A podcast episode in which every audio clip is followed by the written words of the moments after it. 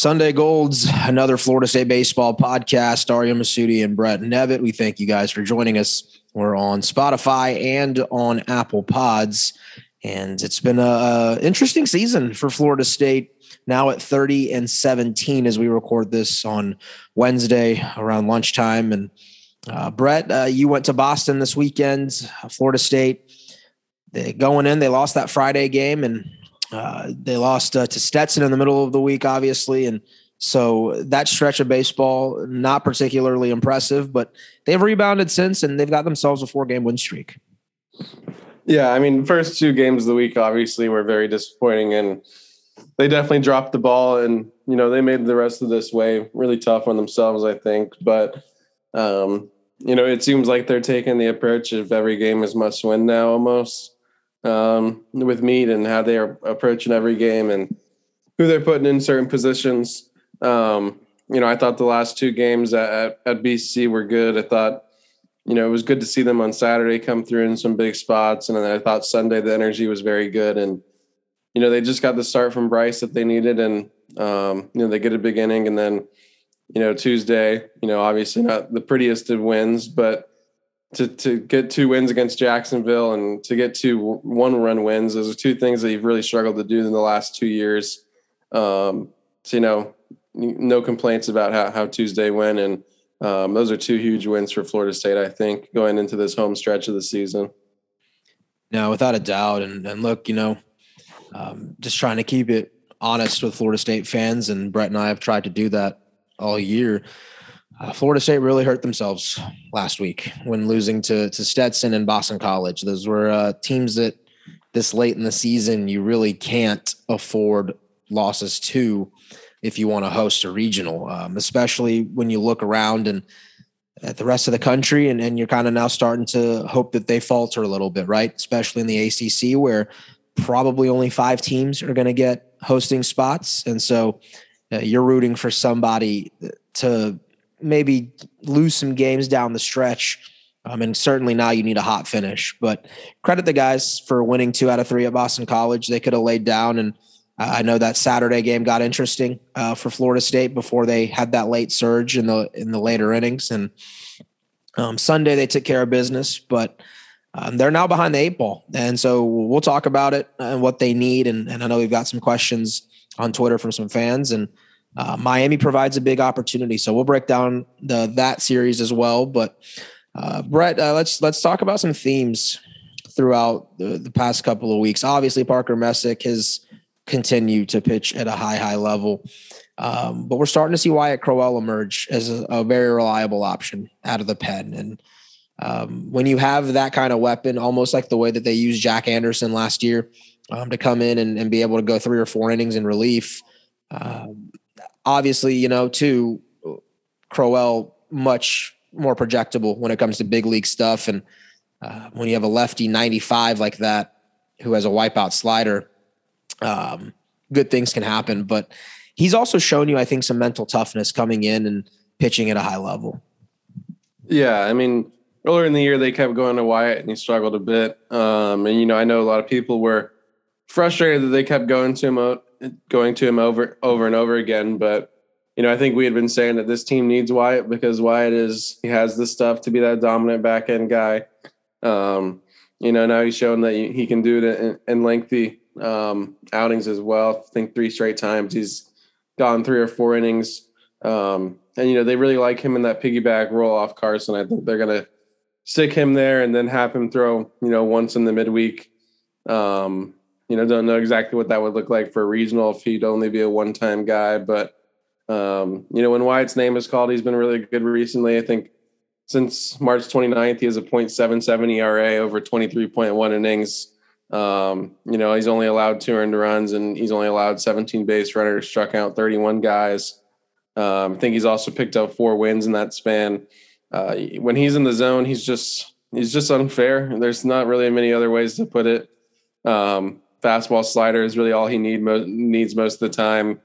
Um, I mean that slider is just it's it's insane. It's it's one of the best pitches I think in, in the conference, and um, when he's getting the fastball in under guys' hands, uh, it's really not, you don't have much of a chance against Wyatt.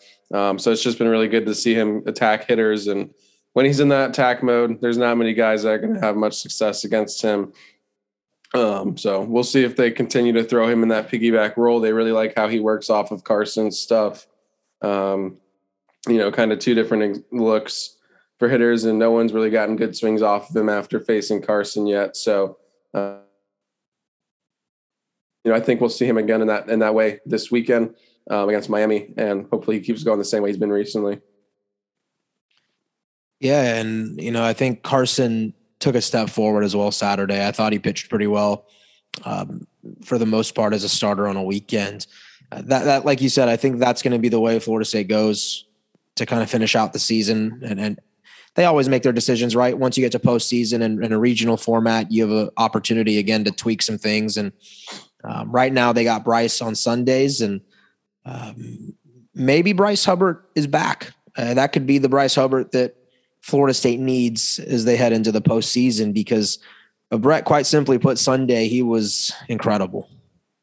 Yeah, Bryce was that was pretty ridiculous on Sunday. Um, you know, I kind of felt like he was due for a weekend where everything just kind of clicked for him, and this was the first normal week for Bryce in a long time where you know he had his normal routine, his normal six days in between starts. Um, you know, he you know they were TBA to go into the week, but pretty sure Bryce, you know, knew that he was going to be starting Sunday, and that was going to be his routine leading up to the to the weekend. Um, and he just had, he had everything going for him on Sunday. He had all four pitches working, all four for strikes. Uh, the fastball had that extra giddy up on it. You could, you, I mean, sitting down by the field, you could really see it. You know, get that little bit of that rise effect at the end where it just rises over hitters' bats. Um, I mean, he was I think he knew it too. He knew he had everything working for him. You kind of see it the way he was walking around the mound. He was kind of just at some points he was kind of just laughing and smiling and just knew that really they didn't really have any chance against him. And that BC lineup, top five in that lineup is is is, is good. It's not you know they don't struggle because they're hitting. Uh, Luke Gold's going to be an MLB hitter, I think. Uh, they got a couple guys in that lineup that can really hit, but I mean the slider, curveball, even the changeup, which he doesn't usually throw threw a couple of those and, and got swinging misses on those too. Um, just had everything going for him. I really think he could have had a complete game shutout, but you know they wanted to get a couple guys in there to get some feel and get some work in with a big lead. But I mean that was everything and more you could ask for from Bryce. And you know I think that's the Bryce that when he's on he can be that pretty much every time he goes out there because not many guys in the country in college baseball that have you know the pitches that he has, the repertoire that he has, um, and the fastball he has. I mean, it was it was back to being that invisible that he likes. And I mean, Bryce is seven and one on the season now. I know he had that five week stretch, you know, where he was kind of you know mediocre and not the Bryce that we expected. But at the end of the day, Bryce gives them a chance to win every time he steps in the mound, and can't really ask for much more than that. No, and I think you know when Florida State's at its best, Brett, they've got a one-two punch that's arguably the best in the country. And now you've got Parker Messick, I think ERA of like two five seven and um, two uh, two five six for Parker and two six nine for Bryce, and that's incredible. So you're a combined thirteen and three on their starts, and could be even better than that. Quite honestly, if you know if the offense is a little more consistent. Uh, so Bryce Hubbart, Hubbart, good job, seven innings, shutout baseball, and, and double digit strikeouts, and uh, I think what impressed me the most too, Brett, um, for him was the fact that Bryce didn't walk anybody. You know, he had that one hit by pitch, but if Bryce can stay in the zone and not give up those free passes, that changes everything for him.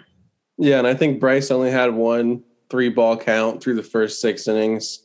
Hit a couple in the seventh that both went to full counts, but he won both of those. Um, retired the last 17 hitters he faced. I mean, I don't think anyone in the country would have had a chance against him on Sunday. It was just, it was that good. It was, it was quite ridiculous how good he looked on Sunday. And if he looks like that moving forward, um, FSU is going to win a lot of series. No doubt. All right. Well, let's pivot a little bit to the hitting and the lineup this weekend. kind of a mixed bag. I know, you know, you and I have both talked about this isn't going to be a lineup that mashes its way to Omaha. That's that's just not how it's built.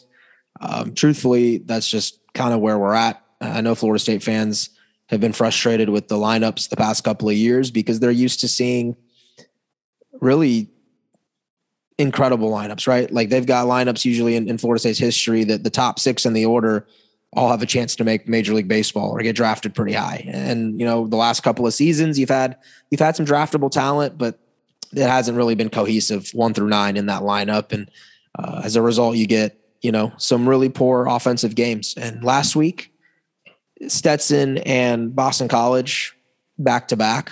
Uh, that was that was as tough as it's been to watch FSU's offensive attack all season. I mean, it was just they were getting shut down by truthfully mediocre arms. And, and I know Mancini's been better and all that, but man, uh, you got to be able to do better than that, especially when Parker Messick pitches the way that he did on Friday. Uh, and there's no excuse for being two hit shutout at Stetson against mediocre arms. That's just that's just facts. And then again against JU again, Brett, the offense wasn't great.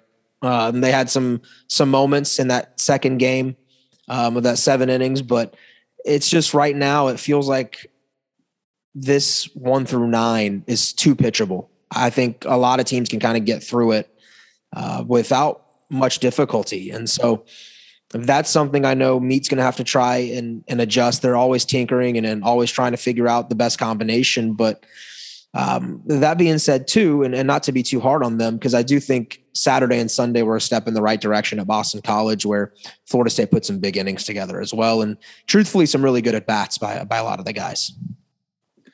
Yeah, so Friday at BC was weird. Um, I mean, you jump out early, and it felt like they had a chance to really put that game away early with Parker starting. I mean, you're up 2-0. You still got first and third with with no one, one out. Um, you know, you get a, you have a strikeout and a bad bad at bat. I think it was a strikeout looking, and then you get a bad base running error. I don't know exactly what they were trying to do there. I don't know if they were trying to do the rundown play, and I don't know. Um, but you know, BC threw down to third every time on first to third plays all weekend, and they got Jaime on that one. But you know, I think it was the next day that Jaime scored on one of those. Um, but you know, the thing about Friday that was weird was it just felt like you know the ABs weren't terrible, the swings weren't terrible, but um, with the way that park was playing, I mean, it's got really big alleys to both gaps, and it was cold. Um, there wasn't really any wind on on on Friday, and it wasn't. I mean, it was going to be almost impossible to get any ball out of there. You would have to pull it down the line and, and really crush it. Um, and FSU just kept flying out over and over again. Um, and like I said, the swings weren't terrible, but just at some point you got to make an adjustment and you got to do something different, um, anything different. You got to. I don't know what you got to do with that, but it's just you can't have the 23 straight guys retired. I mean, they didn't have a single guy on base from the second to eighth inning. That's just absolutely zero pressure in the pitcher. And you've you've you've preached since you've been here that you want constant pressure on other teams, and it absolutely zero pressure on a, on a team for eight straight innings.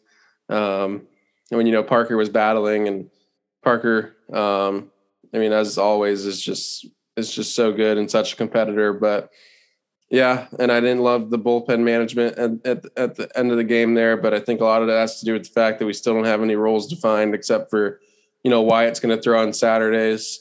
Um, but yeah, like you said, you just can't do that, especially you know against a team like BC. Um, you got to try to get into their bullpen. They don't really have many reliable arms in the pen, and you let Mancini go all nine innings, throw a complete game on you. Um, I know you only struck out four times, but that just can't happen. Um, but you know, it was good to see them come through on Saturday. Um, you know, I don't know if they win this series if B Rob doesn't have a two out, two run single up the middle in the seventh inning. That was huge for him. Um, you know, he struggled with base runners on this season, but he had three RBIs in this game. And then Alex comes through with the massive home run. And that's exactly what you need from Alex. Um, good weekend for him. He had three hits in that game with three RBIs. Uh, I think Jaime also had three RBIs that game. So that was good to see him get back on track a bit. Um, and then Sunday, just you took advantage of some bad pitching in the third inning and just rolled it up on them. Another really good day for B Rob with three hits, and Alex had two. Um, you know, starting to see B Rob show what he really is at the plate. I think just a really good natural hitter, really good hands, can spray the ball over the field. Um, he's had a t- he's had two really good swings that I liked um, in hit and run situations, I think, or, you know, one was two strikes with a runner on third and one out, and he kind of slapped the ball to the right side for a hit. And then Jacksonville had a hit and run that he perfectly executed. That was good to see. Um, you know, you didn't get much from Tibbs or carry on this weekend, and still don't really know what's going on with Tyler. Um, you know, he played the last two games uh, at BC, but you know, didn't play either of the games yesterday. Didn't have Reese yesterday either, which made the lineup feel really, really short yesterday um, especially at the bottom of the order. It felt like um, JU was able to go through there pretty easily every time around. Um, but you know, you got the job done. Um, and you know, it's only seven innings each game, so five runs can't really knock that too much. Obviously, you know, um, you wish he had more in the first game, but did enough to win, uh, especially with the way the bullpen threw and Jonah threw. Really good to see him do that again in a long relief effort. Um, but yeah, overall, like you said, it's just we just know at this point that it's it's never gonna mash like crazy. It's gonna, you know, at home we think sometimes on the weekends when everyone's healthy it can be right, but um you just have to plug away good at bats, quality at bats. And if you put together quality at bats, I think you're gonna get where you need to go with this pitching staff. Yeah, Brett, I think Roberts now has seven hits in his last five games and I think he's got a hit in four of the five games. Uh, so, like you said, that's someone I think we relied on coming into the year that he had to be an instant impact bat coming in from Tennessee Tech. And, you know, he hit 350 there. And here now he's what, about 280, which, yeah, you factor in some of the level of play, right? You're not at Tennessee Tech in the Ohio Valley Conference, you're in the ACC. But I think most fans thought he would hit 300 at Florida State, and maybe with this uptick, he'll end the season uh, hitting about 300 for Florida State. But that's a really talented hitter with some sneaky pop, and, and we saw a mammoth home run that he hit against Boston College. Was that on? Was that the Saturday game? I believe it was game two. Yeah. Um, that he hit it to left field. But also another guy I think, Brett, that I, I, wanted to give a shout out and I think is important for this team. Another transfer, uh, Alex Toral, who, who is going to get to go up against his former team. So um, this weekend. But a um, couple games against Boston College, he had some hits, and it seems like the strikeouts are dropping for Alex at least over the last five or six games, and he's really going to the opposite field more too.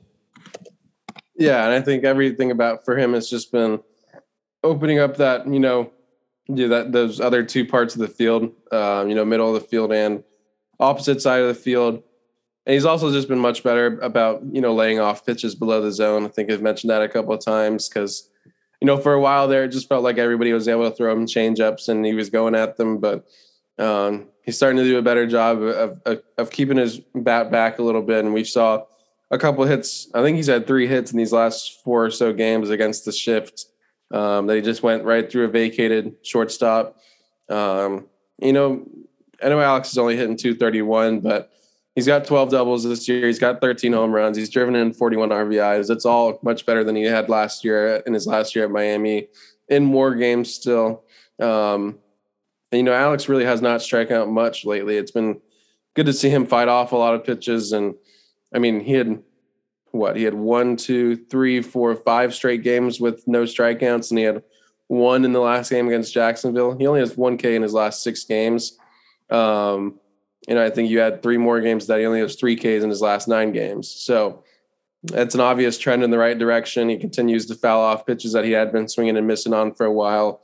Um, and if Alex is putting the ball in play, he's going to impact the ball. Um, he's just that strong, and especially at Hauser with the short porch and right.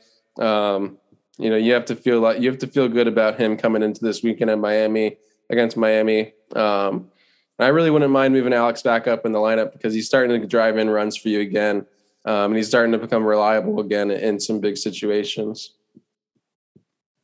I'm really excited about that opportunity for him. And, you know, you and I have had a chance to talk to him a couple times this season and um, he's excited, right? Like he's pumped to play his former team. I think definitely if, if he runs into one this weekend against the uh, orange and the green, uh, I just, I can't wait to see how he rea- reacts and we'll see what, what, what happens. But he, he's juiced and he's amped up to play uh, the Hurricanes. Um, Brett, uh, any other themes throughout the weekend uh, that, that you want to touch on, or even against JU? I thought, you know, before I throw it back to you, I thought the two wins against Jacksonville were huge. And not necessarily because they were impressive by any means, but because you could not afford to drop either one of them. And this team has shown the inconsistency at times of kind of dropping the ball. Uh, and I thought they would split going into the day.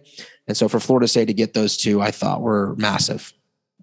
Yeah, I thought it was huge. Um, you know, I think more so than anything, it was really good to see a couple guys throw really well. Um, Baumeister coming off that rolled ankle he had at Stetson, that was pretty bad. Um, and he looked really good. I thought, you know, 3.2 innings, and I think he had um, five strikeouts, it was, and only one walk. Um, and, you know, he just looked a little rusty after that 30 minute break after FSU had that big third inning. Um, he was on the bench for a while and then couldn't get through that fourth. But other than that, I thought Jackson looked really good. Um, you know, I know Davis gave up some, you know, the hits at the end there, but both six innings in both games comes in and, and you know, leaves the bases loaded in the second game and leaves two guys on base in the in the in the first game. Um, you know, last year Davis really struggled with inherited runners, but this year for some reason he's been very very good at it. Um, you know, obviously it's a scare at the end of the game there and in the last one and you escaped, but um, you know, he came through and it mattered at least, and that's good to see. Um, and obviously Jonah was really, really good in that first game. 4.1 innings, three hits, only one walk, five Ks. Um, more so than anything, it's just good to see them, you know, not give up free passes. Um, outside of Whitaker, who we know can throw is going to throw strikes for the most part. Um, every guy only had one walk or less, so that's just really good to see. I think from most of the bullpen arms and to get through 14 innings in one day with you know all bullpen arms and only give up five runs, I think that you're going to take that most of the time. So um, just really good to see that for some guys that, like we said, still need to have their roles completely defined coming into this last stretch of the season. Absolutely, and I think a lot of those guys are trying to prove to Meat and to Belly that they can be relied upon as we get towards postseason baseball. And I think you've got a number of arms in there right now. I think the depth of the bullpen is good. I really do. I mean, I wasn't the biggest fan of Davis Hare coming in twice on the same day. Uh, I, I, don't really like starting a pitcher, getting him warmed up, throwing him, and then a couple hours later being like, "Can you come back out and, and pitch again?" And, and I know like some pitchers are capable of it and their arms are allow it, allowing it, but like Davis also had arm injuries. like earlier this year. Like I'm not some I know Davis would have wanted to pitch, right? Like he probably was like, "Yeah, I'm good. Give me the ball." But sometimes as a coach, you got to be like, "Nah, I, am not. I'm not running you back out there after you've already gotten warm, thrown competitive pitches, and a couple hours later running you back out there." But um, that was just me. I kind of scratched my head a little bit at that.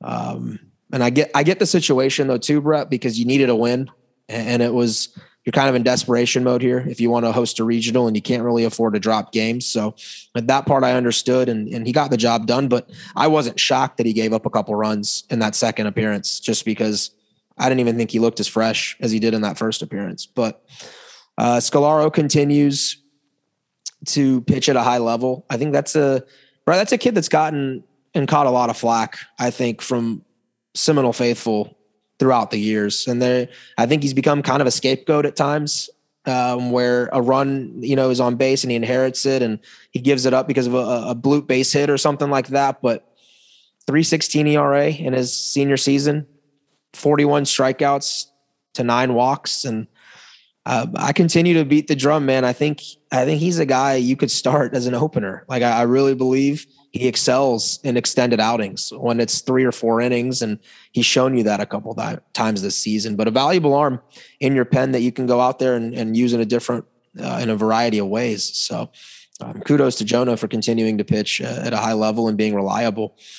Um, Crowell is going to be someone I think, Brett, that we've got to figure out how we're going to use him. I know recently it's been use him for four innings at a time, three or four innings. But what if you don't use him on a Friday or Saturday and and you do need him for an inning to close the game down? Do you see the team start use Wyatt Crowell in shorter stints in higher leverage situations as we get to postseason baseball? I don't know. I think I think they like having Wyatt um, designated for that one longer outing. Um, but you know, I thought it was good to see him show yesterday that he can do that when it's needed.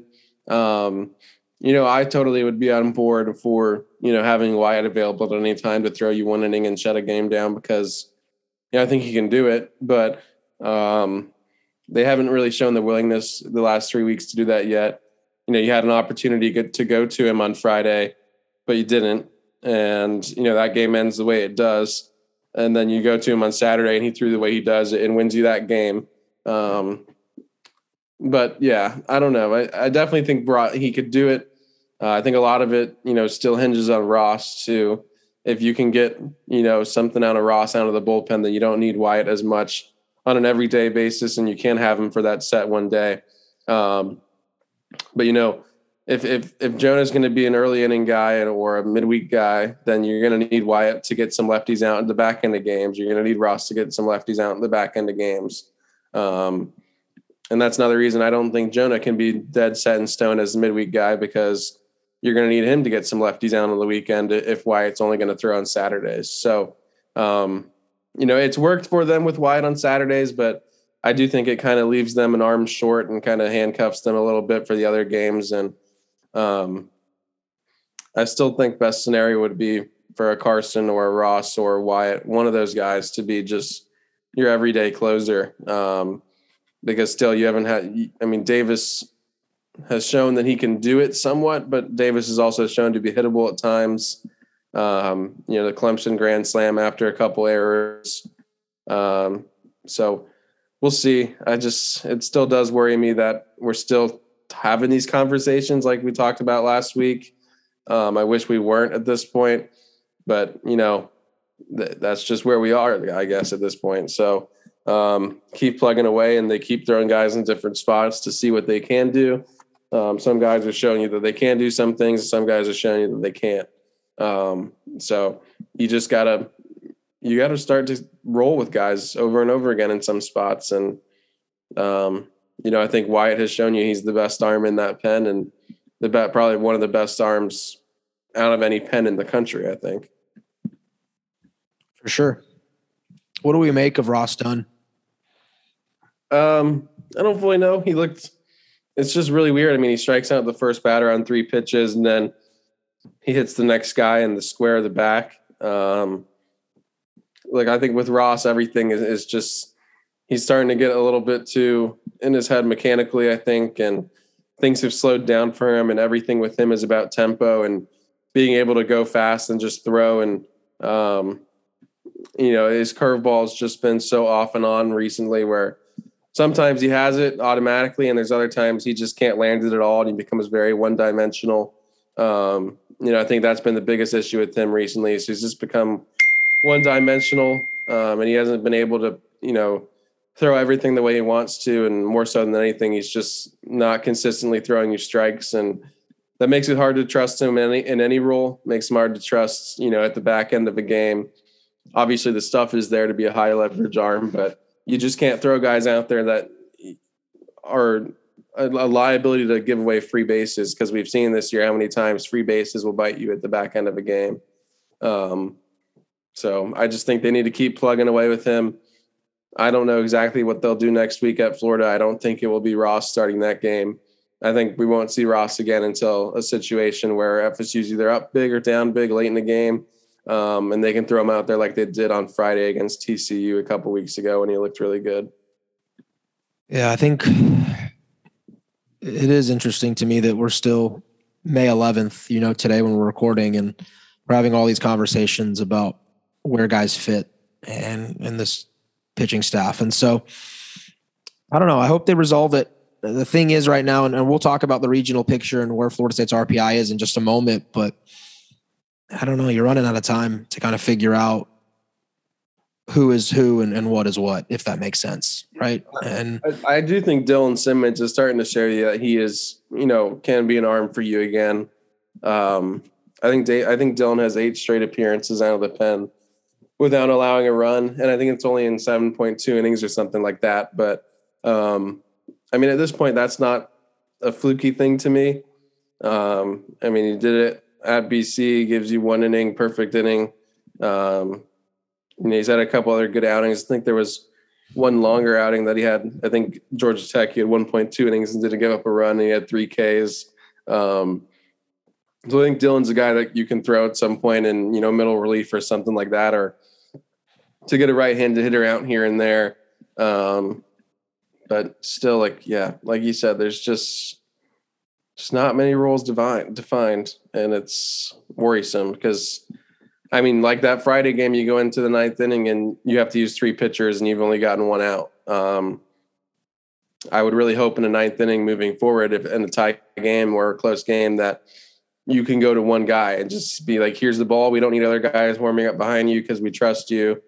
Um, so, I mean, I think obviously why it could be that, but like we've said multiple times, is there a willingness to do that? I don't think so. So, um, we'll just see. I guess that guy's going to be Davis, but they were unwilling to start the ninth with him on Friday last week, and he's gotten hit a little bit recently. So um, I think you're kind of back to the drawing board a little bit with that. I know you and I have both been big proponents of Montgomery just being that closer, but they, they feel very confident right now. And I think, I don't know if it's confident or if that's just what they want to do is, is have Montgomery on the weekends. And maybe they found something where they split Parker and Bryce, you know, and sandwich Carson in between them. And so we'll see. Obviously, again, you have two weekends left where I think the rotation plays out like that. And then once you get to postseason, I have a hard time believing like it won't be Parker Bryce in some combination, um, one, two, uh, when you get to that point. So we can talk about that later. Last thing I wanted to ask you, Brett, before um, we look at some more big picture things and preview Miami. Uh, Colton Vincent, Brock Mathis. Uh, again, we've talked about this all year long. Colton is a much, much better defensive catcher, not just from blocking balls in the dirt or throwdowns to second base um, or anything like that. Is framing pitches, stealing strikes, his ability to, I think, even command a, a rotation and, and to be able to be a calming force for the pitcher on the hill. I think those are things that fans don't always see or take into account. They just look at, you know, errors or pass balls and then they see a batting average. But on the other hand, and to be completely fair, Brock Mathis hits the baseball, right? Like two for three again against Jacksonville and and had a couple RBIs. Um, the bat plays, right? And I, I do think it is a wide, wide gap between Brock and Colton offensively. Like I, I think I, I know you're you might disagree with me a little bit. As as big of the gap is defensively between Colton and Brock, I see it offensively at times. I just I think Brock creates far more problems for opposing pitching um, when he's in the lineup. The problem is you don't really have an easy answer on where to put Brock right now, right? Like at DH, you've kind of figured some things out at DH, and at catcher, like you can't afford, I don't think, to have Brock kind of struggle there. We saw him against Stetson struggle a little bit too when when he was playing in that game. I wanted your thoughts overall on, on the Colton Brock thing because, and I promise this might be the last time we talk about it on this podcast, but it's May 11th and, and we're towards the end of the season. So, um, where do we lie on that? Yeah, I still think Brock's being used the right way. Um, a spot start here and then here and there against um, you know a midweek opponent or you know a Sunday game with with Bryce pitching. Um, I thought we might see him on Sunday at at BC, but we didn't. Um, but you know he is starting to get some look at looks at first base for platoon situations or just you know as backup first baseman and um, look i don't think the, the gap is as big as as maybe we think it is between between bryce and I mean, not Bryce. I'm sorry, Colton and Brock at the plate either. I mean, in in 30 at bats in ACC play, Brock sitting 200 with with 13 strikeouts. Um, in 67 at bats in ACC play, Colton sitting 209 with 11 strikeouts. And um, you know, Colton, I think we can trust behind the plate for the most part, especially with receiving. Um, that's just the way it is. Going to go with this team. I think Colton's this team starting catcher, and you know, he helps the pitchers out a lot. And, you know, I don't think Brock is, is, you know, a complete liability, but Brock just at times can get loud with his glove and, um, he sometimes loses strike calls in, in places where, where Colton's going to get them. Um, but, you know, Brock is still, you know, he still brings a lot to this team. And with the bat off the bench and the, the pop he has, obviously. Um, just sometimes he gets long at the plate and, you know, velocity can beat him at times. Um, but he can really mash against some, you know, lower level pitching, especially against teams like JU. Um, and, you know, a couple weeks ago, too, he had a couple hits taken away in that TCU game um, from the cancellation. But overall, I still would think that, um, you know, Colton is this team's starting catcher. Brock's going to get some spot start spot starts and, and and be a good backup for you, um, and also be able to play some other places. And I think he showed recently that he has a little bit more athleticism that than you know his his size would show. Um, but yeah, I think moving forward, I think Brock is. I mean, Colton is still the starting catcher. Yeah. All right. Well, Brett, do you want to preview some Miami? Let's talk a little bit about the Hurricanes, who are ranked, I think, as high as sixth, if I'm not mistaken. I believe D1 baseball is their highest ranking at number six, and Florida State's at 21 for D1 baseball. Um, should be a, a, fun series in Tallahassee where Friday night you got it at seven o'clock, Saturday seven o'clock, Sunday noon. Um, I'll be on the call with Chip on Friday, uh, so that should be a lot of fun to have Palmquist and Messick, and then Saturday I believe ESPN's actually got for the first time all season announcers coming to Dick Howser Stadium to call a series. And I think Saturday's on ACC Network, and I believe Sunday is on ESPN two. So how about that, Noles fans? You got Florida State Miami on ESPN two on Sunday, so that's uh, that's big. All right. Well, when you look at this Miami Hurricanes team, they are very, very good. I think you could argue it's the best team Florida State's played all year.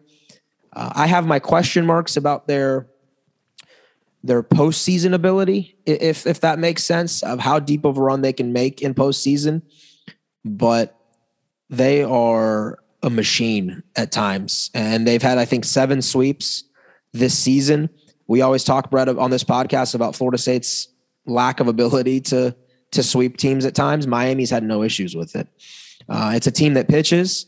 It's got frontline pitching. It's got a ridiculous closer, and it's got a lineup that I think is extremely balanced with Pop and uh, a couple of transfers as well that have paid dividends for Gino DiMare's club. And you can't argue with 35 and 12 and 17 and 7 in this conference. The ACC this year is phenomenal, and 17 and 7 is really good. Brett, they are 10 and 6 away from Mark Light Field down in Coral Gables.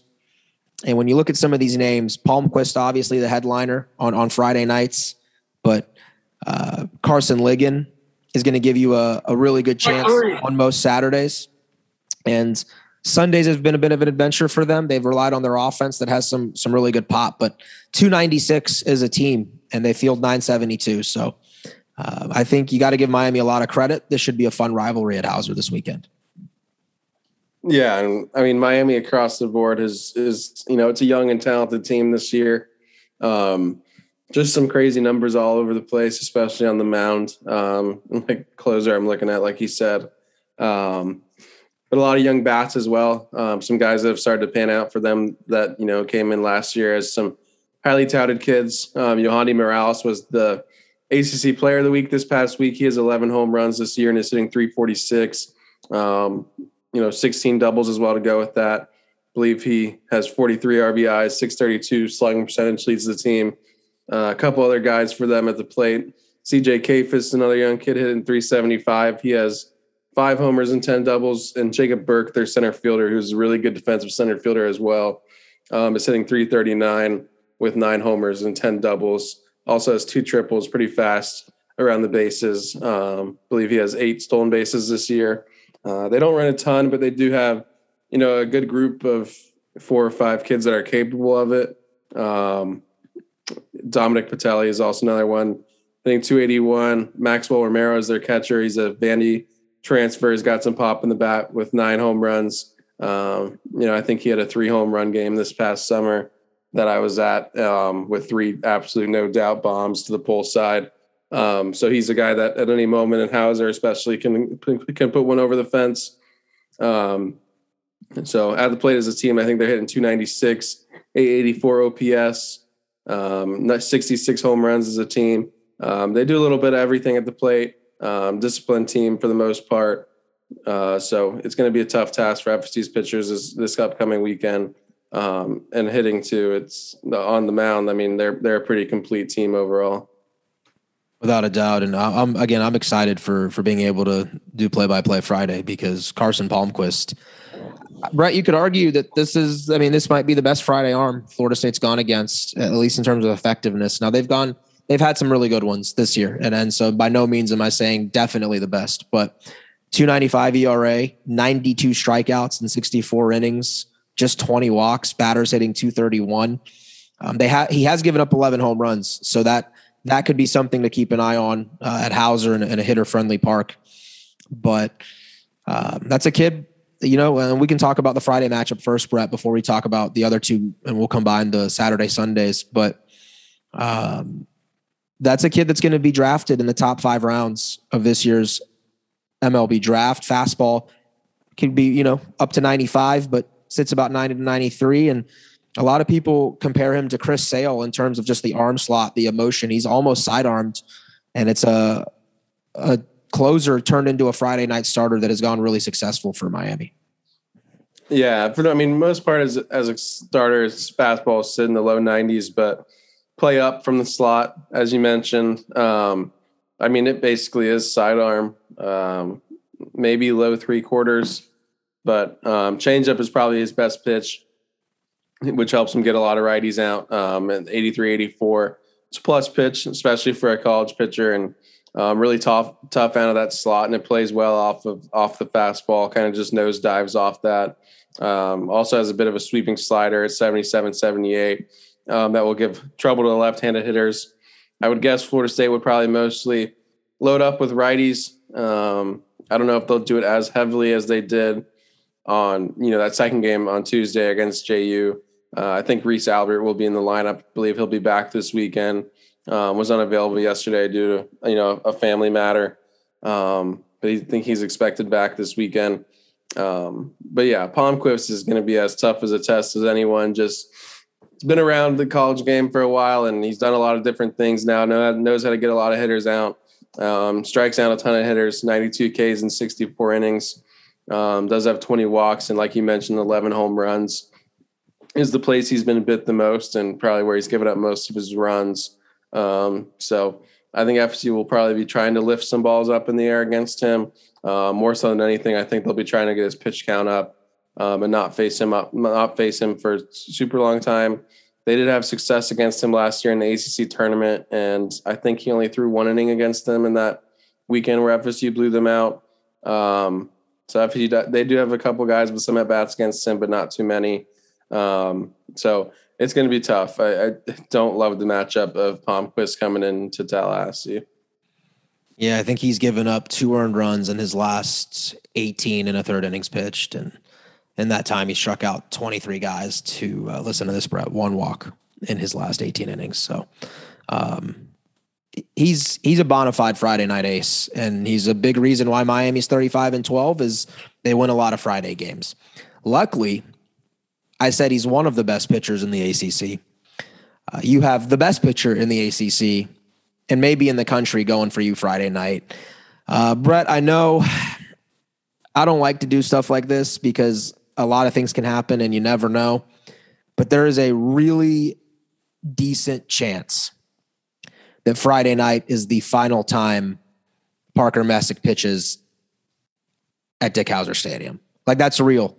And that, that entered my head earlier this week that if FSU doesn't host a regional, Friday night's it because Parker Messick is going to get drafted extremely high and needs to start his pro career at the in the summer. But uh, has that has that crossed your mind at all yet? And uh, what better way, if this is the final time for Parker Messick at Howser, to do it against the Miami Hurricanes? Yeah, I mean, I don't think that I don't think it's setting up any better for Parker. Um, it does suck to think about a little bit. I mean, it's just you wake up on Fridays and you just you know what you're going to get. Uh, you know you're going to get a competitor and a bulldog. You know you're going to be in that game every single every single week, which is such a luxury for any college team.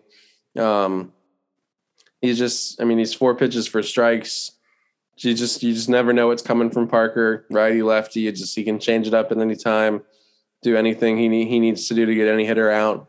Um, and more so than anything, it's just it's it's the player that he is that that makes him as good as he is. He's just you just know you're going to get fight out of him, and you just can't ask for much more than that. And I mean, I, I am really looking forward to this start for him. Um, you know, I feel like it's going to be a packed Howser, and it's going to be a pretty good environment on Friday night. And um, you know, I know Parker's probably already looking forward to it. And um, man, I hope it's not the last one in Howser for him. But I think he's going to come in with 28.2 scoreless streak at Howser. Um, so hopefully that keeps going. We'll knock on wood going into the start. Yeah, and again, I really hope for Florida State and, and those kids and, and for Parker that they get a regional in Tallahassee. But you know how you do that, Brett? You win this series at home. That that would be a major feather in your cap. And so Parker Messick against Carson Palmquist is appointment television. I think it's it's maybe the best matchup in college baseball this weekend, or at least for one given day on that Friday night. And so Florida State's going to have its work cut out for it. But Saturday, you've got, do you expect Carson Montgomery to go again? At least this is the way Florida State will end the regular season is Montgomery against, uh, I believe we'll have Carson versus Carson, if I'm not mistaken, uh, Carson Ligon. Yeah, I think I would expect them to stick with that for the most part um, because I think they want to keep Bryce on the same, same schedule still. Um, yeah, and I think Ligon for them, the freshman, saw him a few times in um, you know a couple summers ago. I think there's some kids in this roster that are pretty familiar with him. You know, I think Jaime Ferrer has faced him before in high school um, or in travel ball side of things. Um, so I think that would be a good test for Carson. Obviously, uh, probably the biggest start of his career today. Um, you know, I know he's had a couple Florida starts, but I don't think anything compares to Miami on a weekend at Howser, um, especially last regular season start of the year like you mentioned, I thought I thought Carson was very good on Saturday at BC. I thought he threw. I thought he was throwing with conviction. Um, only one walk. Um, thought everything looked good for the most part. Um, didn't get much help from his defense or the scorer for that for that matter. Um, but you know, I think Carson moved in the right direction with that start. I think more so than anything with Carson, if he just attacks the zone um, and pitches with conviction, then um, he's going to be in a good place and you know, at least give you a quality start. Carson's not the type of arm that I don't think ever is gonna, if he's throwing strike, that he's gonna, you know, get get absolutely, you know, I don't think any team's ever really gonna crush him just off his stuff alone. Yeah, so I mean, the thing is, Carson Montgomery can be dominant, right? Like we could see, we could literally see Carson being like a Friday night ace type of performance, right? You have first round stuff against a, Stetson. I think earlier this season he was ridiculous. There have been different outings where he's come out and you're like, dang, Carson is nasty. Uh, could he put it together this weekend against Miami? It would be a, a heck of a time for that to happen. Now, uh, Ligon um, for the Hurricanes, he's been really consistent for them for most of the season. I think ERA is what like in the mid threes. Uh, strikes out a decent amount of batters. I think his fastball can get up into the mid 90s, about 93, 94. He's a big kid.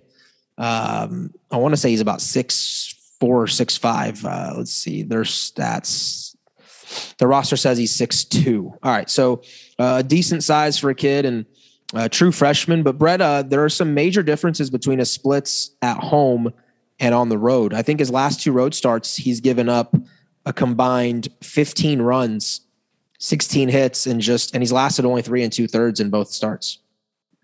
Yeah, he's gotten hitting around um, a good bit recently in ACC. excuse me, in ACC play. Um, doesn't walk many kids. I don't think. You think he, for the most part, um, pounds of strike zone. Uh, I mean, he's a guy that gives up some contact. Uh, only 58 Ks in in 62 innings is a good mark, but not great. Not what you see sometimes from weekend starters in the ACC. Um, fastball, slider, changeup mix. I believe changeup is also his best pitch uh, change up around you know high high high 70s to low 80s. Uh, fastball, I believe, sits in the low 90s. Um, not what you would. I mean, it's not the most power arm for a freshman that you would expect on a weekend, but he's been just been super consistent for them for the most part this year. Um, you know, at one point I think his season ERA was below the two into twos, and um, Virginia Tech and Georgia Tech both got him on the road, like you mentioned. Um, he's only gone 3.2 innings in each of his last two road starts. Uh, gave up five earned runs to Georgia Tech and eight earned runs to Virginia Tech. Obviously, those are two really good lineups, but it is an interesting trend to pay attention to. Um, did give up seven hits last week to North Dakota State, but didn't give up any runs. Um, last three ACC starts has given up a home run in each of them. Um, so uh, I think Florida State could have you know a pretty even matchup. Uh, you know, obviously, I think it's a good matchup with Parker on the mound any day, but um, you know, I do like this pitching matchup on Saturday for Florida State as well. I think it'll match up for them to be a pretty even and close game. I think it's going to be really important, Brett, for Florida State to win Friday night because I think if you do that, the odds of you splitting the next two days are pretty high, right? With with what Miami's going to throw and, and what Florida State can throw. So uh, I like to think that that series opener will be massive. Sundays have been a bit of an adventure for the Hurricanes. Uh, where Florida State will go with Bryce Hubbart, and, and, you feel really strong about what Bryce brings to the table. They've gone with, I believe, Rosario on Sundays. Um, Alejandro Rosario, 715 ERA, 45 innings, 64 hits, 20 walks, just 37 strikeouts. Batters are hitting 339 against Rosario. And he's been around the league a couple of years. Florida State's actually very familiar with him. They've had some success against Rosario um, in his career in Miami. I believe FSU shelled him last year down in Coral Gables. Um, he was one of the starters, but he's been he's been a bit of an enigma. Where when he came in, he was one of the top freshman arms to get to campus. His fastball is live, you know, 95, 96, and it has incredible movement on it.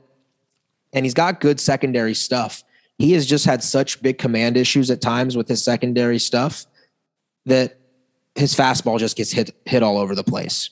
And uh, that's been happening to him a couple times. And he, he started pretty well against North Dakota State, but that's North Dakota State. Other than that, he's been uh, not great for them. And, and uh, talking to some Miami fans and some of their media guys, Sunday, that third starter for Miami is still up for grabs, especially the way I believe Jake Garland has pitched for them on the midweeks. Garland has been really good with like a 295 ERA and, and a dominant midweek starter.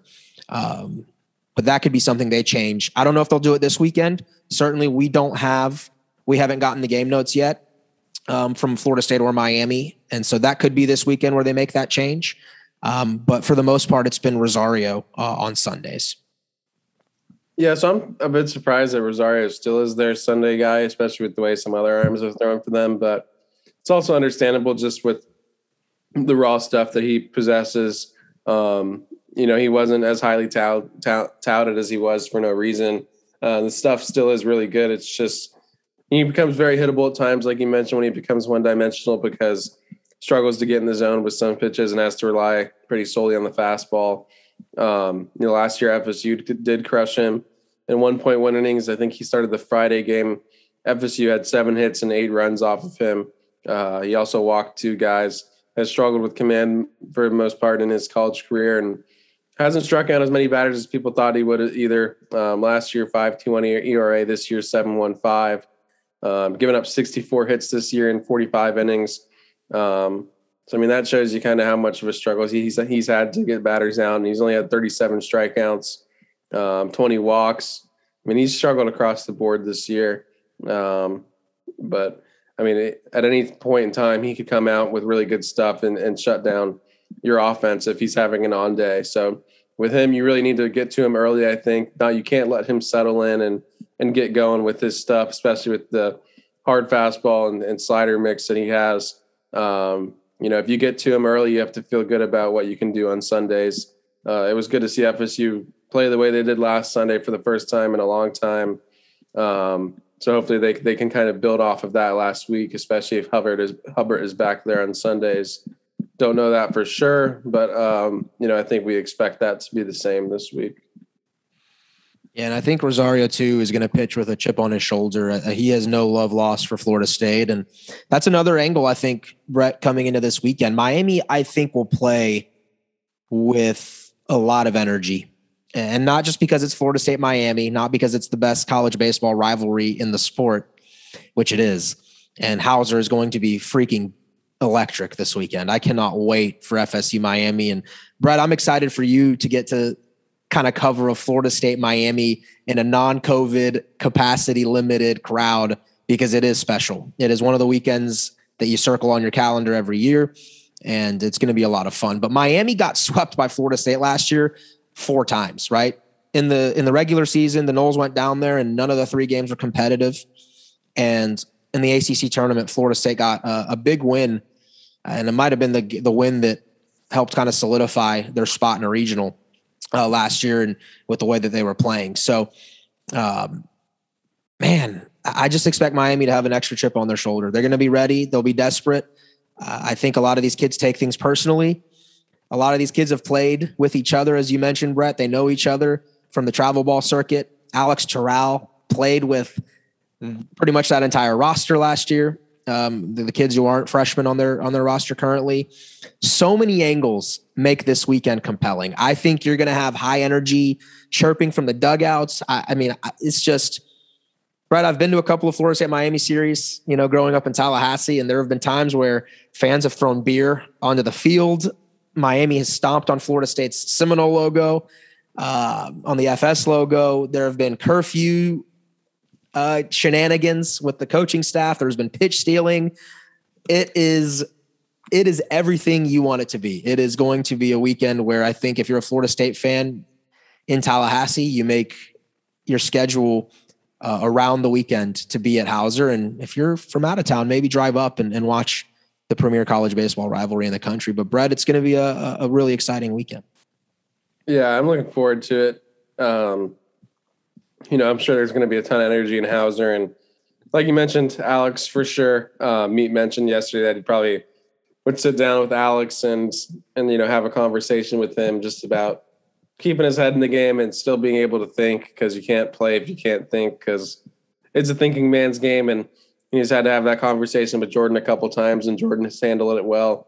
Um, but, you know, I do think Alex will be the leaders this week. Um, you know, no one knows Miami better than Alex. I mean, and no one knows Alex better than Miami. So it'll be interesting to see how those two go at each other and um, you know what the emotions are like for him. Um, you know, I believe he's going to get honored on Senior Day, which should be pretty good. Um, but yeah, just looking forward to it. I mean, I, I think both teams, it's big for both teams. Miami is trying to get a national host. FSU is trying to be regional host, and you put that along with what's already there, what's already at stake in this series. Um, it's going to be exciting. It's it's going to test some guys mentally, and um, just looking forward to it. Looking to looking forward to how they respond and how they play in, in a big situation like that. I mean, FSU has been as good as anyone at home this year. I think they're twenty four and seven now at home for this season. I think too. You know, we just spent some time hyping up Miami and and what they'll bring to the table, but Florida State's answered the call multiple times against high profile series, right? Like in Tallahassee, they have stepped up to the plate uh, with no pun intended, but they have done their job, um, especially at Howser. When we've talked about with this team too, Brett, like they play to the level of their competition at times. And when you've got a, a really highly ranked team, I think the Noles have stepped up and and tried to uh, match the intensity, and, and they've focused and executed at a much higher level against these said teams. I mean, um, Go ahead. If you take away the weekend against Notre Dame, FSU is 24 and 4 at home. Um, and truthfully, against Notre Dame, I didn't think FSU played that poorly. No, I just thought like, I, I, thought the intensity was phenomenal all the games, and Notre Dame won three extremely tight contests. So, right. but it's funny though, and it's I think it's a good segue into postseason talk and, and to answer some of these questions because if Florida State, I think even has had won one game against Notre Dame. Your RPI is in a different spot. Your ACC record looks better at 14 and 10. I think the Noles would be on on the right side of the bubble to host right now, like going into this weekend. Um, but now they've got their opportunity. RPI of 20, a strength of schedule, I believe of is it eight at the moment, a top 10 strength of schedule. You've got 13 quality wins against top 50 RPI. Uh, Brett, this is a big weekend for Florida State's regional hopes, and, and let's talk a little bit about what the Noles need to do the rest of the season to have the Tallahassee regional be at Howser. Yeah, the best thing more than anything is just that the schedule sets up really well the rest of the way. I mean, every game the rest of the season you play is probably going to be against a quad one team. Um, you know, the seven regular season games, three against Miami, they're a top 10 team in RPI, um, one against Florida, they're 13 right now, and three against UNC is 28, and that's on the road. So that's another quad one opportunity on the road. Um, you know, for me, I would think you'd have to win what five of those seven games probably to get into a good standing. Um, probably need to win both series. Um, I don't think you have to win the game at Florida. I think that would be a huge boost and help you out a lot. And maybe, you know, depending on what you do against Miami, maybe make that weekend at UNC a lot more, give you a lot more leverage there. Um, but you also got to feel like whoever you play in the ACC tournament is probably going to be a quad one because ACC is so good this year and feels like everybody outside of BC and you know one or two other teams is is in a top 50 kind of spot. I mean, Clemson, since we've left Clemson, has moved up a ton and they're a quad one team too. Um, so I just feel like the schedule sets up well. You just have to go out and execute on it for the most part. Yeah, I look at some of the teams that we're battling against for a regional spot, and I would say, you know, five ACC teams will probably host this year. I, I would be very surprised if a sixth ACC team, even if deserving, got a regional host because they do like to spread things out amongst different regions in the country. And that's why sometimes you see a West Coast team or a Northeast team get a regional spot because they've had an outstanding season. And even though their RPI metrics might not be as good as an ACC or SEC team, the, the committee decides that, hey, we want to try and reward some of these other regions in the country who have had teams have great seasons. So I think five is a magic number for the ACC this year. And if you're Florida State, I think um, you're not really competing with Miami or Virginia Tech or even Notre Dame for a regional spot. They're pretty locked up. It's more the Louisville, Virginia, and I think like NC State and Florida State are probably battling for for that final regional host spot. So you're rooting against Virginia and NC State. I think the rest of the year. Um, actually, I think North Carolina's probably started to trend into the conversation too. So you have a chance that weekend in Chapel Hill to kind of silence their chances. Um, but yeah, Brett, I mean, your numbers are good. You have a, a good RPI, a good strength of schedule, a lot of quality wins, a good non-conference strength of schedule. Meat did that on purpose to make sure that that was advantageous. I'm with you. I think if FSU wins two out of three against Miami and North Carolina, that puts you at 17 ACC wins, right? 17 and 13, an RPI that will probably at that point be in the top 15 a strength of schedule that will be in the top five, and you're pushing towards 20 quality wins on the season, I don't want to say lock. I don't want to make a definitive statement. I just think you feel better than really good about a regional in Tallahassee if the Noles do that. Especially if you go to the ACC tournament after that and you win a game. I think you're doing you're doing just fine. So it's a lot to ask though, isn't it? I mean, we're we basically just laid out uh, an FSU team that needs to finish the season extremely strong.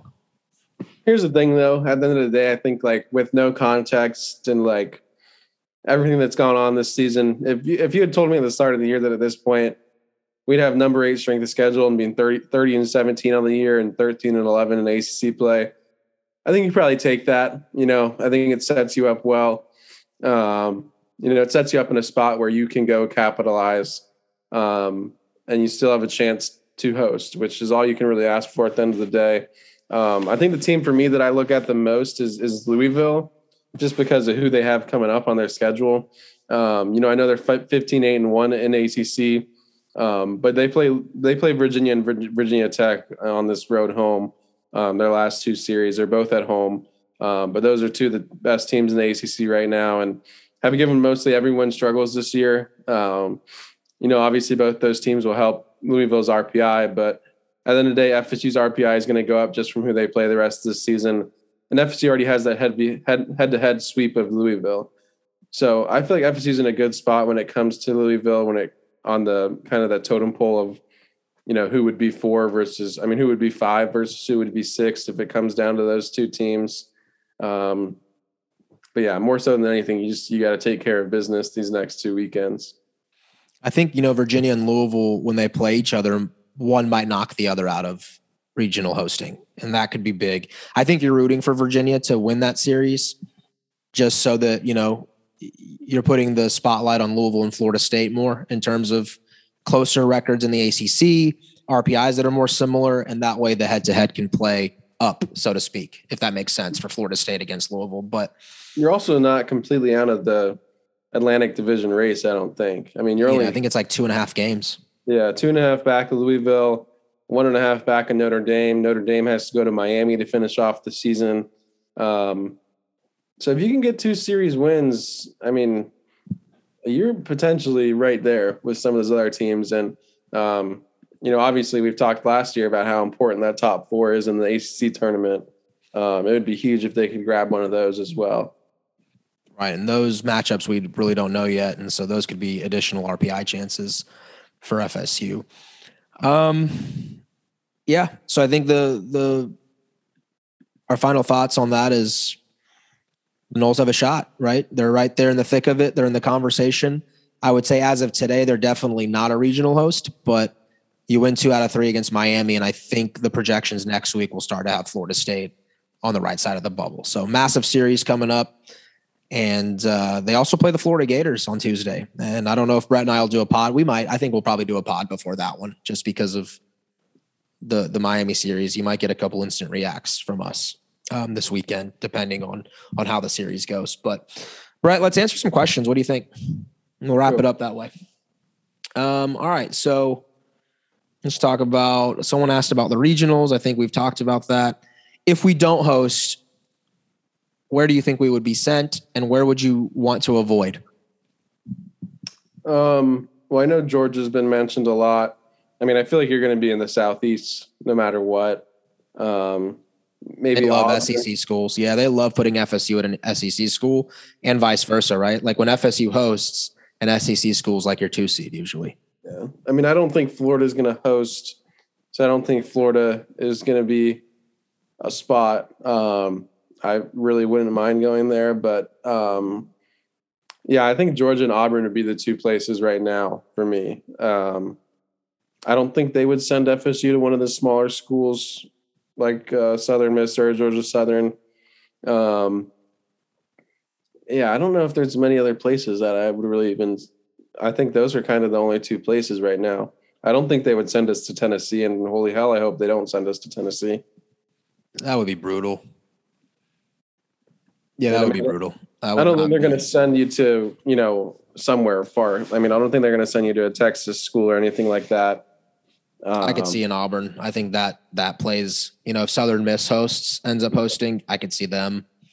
Um, yeah, I think it's an SEC school. Georgia, they've done it, and you know, based on what the committee has done in the past, Brett, they're not um, very creative. If that makes sense. Like they're not the type of they're not the type to send you to places you haven't been before or anything like that. They don't think of it that way. A lot of times it's uh, how efficiently can I budget this travel cost for said team? Can they bus to this place? And so that's why it plays the way that it does. But I mean, outside of Tennessee, I don't feel like there's any team that's really like you feel like they're not beatable this year. I feel like every other team is just there's not many teams that are completely complete. Like there's just a lot of teams where you feel like you would at least go there and have a chance. I mean, Auburn and Georgia, both those places, I don't think they scare you a whole lot. I think you no. feel like you would have a good chance to be competitive in both those spots. I agree. It'll be pretty funny, by the way, if Florida's the two seed in Coral Gables. They do that all the time. And yeah. that that will be Miami fans will not like that at all. Um, all right, so we've had some questions about the portal and the off season. Brett, you're the guru on this stuff. Um, what holes do you see FSU trying to fill with the portal this offseason? And do you think we will have a couple of different players transferring out? Yeah, I mean, there's obviously going to be a lot of transfers out. I think. I mean, that hope happens basically every year here now, um, and especially even more. So, I mean, there's just a lot of guys that don't even. I mean, guys that don't travel, I'm guessing, are going to enter the portal for the most part, except for a couple freshmen. Um, I mean, you're going to lose kids from last year's class. You're going to lose kids from others' classes too. Um, places where I think they might go for portal. Um, maybe third base, maybe first base, both corners potentially. Um, you know, I think they like some of the bats they have coming in from the recruiting class. Um, I don't think outfield will be a spot that they they look very hard. I think they feel like they like their outfield and, and the future of their outfield, especially with some of the recruiting classes coming and the freshmen they have this year. Um, you know, I wouldn't mind if they went out and got a relief arm or two, especially from the right side after you're going to lose Jonah and Davis. Um, you know, you have young arms, but you don't have, you're not going to have many experienced bullpen arms from the right side, especially. Um, and you have to feel like Baumeister is probably going to move to, you know, a rotation spot. Maybe Whitaker does too. Um, so I feel like that might be another spot. You also are going to have, you know, hopefully Kirkland come back from injury next year. Uh, you know, I don't know exactly when they expect Joe Charles to be ready, but I wouldn't count on that next year after he had Tommy John this year. Um, but yeah, I mean, it's just going to be a lot of movement. That's just how it's going to be in college baseball now. And I mean, that's just how it's been for FSU the last few years. And that's why, you know, they have a lot of these struggles in the lineup. You know, I think in the last, you know, from 2017 class to the 2020 class, FSU brought in 29 hitters from the high school ranks, and only 24 of those guys. I mean, and 24 of those guys have transferred or been cut or don't play baseball or a pitcher now. I mean, three of those guys were drafted. Um, the rest of them, though, I mean, Reese is still here and Tyler is still here. Um, and then you got a couple kids that just don't really play for you much. Um, that stuff needs to get better moving forward. You can't have this. At some point, you got to start developing kids. Um, because you're either not bringing in kids that are right for you or you're not developing kids. It's one or the other. Um, and you know these recruiting classes are 100% going to get better because of Mike Metcalf. Um, first one he really has his hand on for the whole part is is 2022. Um, first real one is 2023, 2024. Um, so talent's going to get better moving forward, but you're still going to have some spots in this off season where you need to make up for deficiencies in past recruiting classes. Um, so yeah, I expect them to go at the portal again this this summer for a couple guys. Catcher Colton Vincent next year. I think he's redshirt junior. Feel pretty good about. I think, him, um, and Jaime, think, him and Jaime will battle it out. I actually think Jaime will stick in right field. Okay. Um, I think the guys there will be Baz Jimenez, Santiago, Ordonez, who's coming in catcher. Kind of Carlson's also coming in. Um, and then Colton still will be there as well. Um, you know, I still really believe that Baz can be an everyday starting catcher in the ACC. Um, he's just got to get his arm 100%. I would, I really wanted to see him one game this year, maybe just give him a chance. Um, you know, I really like what Baz can do at the plate. I like what he can do behind the plate, um, receiving wise. I think he has, you know, the perfect frame for it and can handle our staff. Um, you know, I don't, I don't think they're going to hammer the portal for a catcher just because you know they're also bringing in two catchers from the class, and then they're bringing in two catchers in the following class as well. Um, and it's a it's a position that they've done a good job of recruiting. They just need to get some more luck there. Um, they didn't have much luck there recently with you know the recruit they had coming in went JUCO. Baz got hurt. Jaime wasn't ready behind the plate. Um, so yeah, we'll see moving forward. But I don't. I'm not totally sold that they'll go into the portal for that position this summer. Um, who can be trusted, in your opinion, in high leverage situations besides Wyatt Crowell? I still trust Connor Whitaker. Um, you know, at least in the middle of games, because you know I don't think Seawit is a back end of the type of guy. That's just not where his stuff plays. He can do it, but it's not. I don't think that that that role fits him best. Um, you know, I still think Davis can get guys down. It just needs to be put in the right spots. I really think Davis is a is a reverse split guy that is much better against left-handed hitters than right-handed hitters. Um, playing the splitter off of guys' front hips, and then you know the the splitter is just unhittable against lefties when he's got it going right. Um, sometimes his stuff can play into right-handers bats. I feel like, um, you know, outside of that, it, it is tough though. I mean, you have to you have to get more out of, of some guys. You know, like Jackson Baumeister. Maybe you start throwing him back there in, in the back end more maybe Ross Dunn at some point, but like we mentioned, you can't really trust him right now.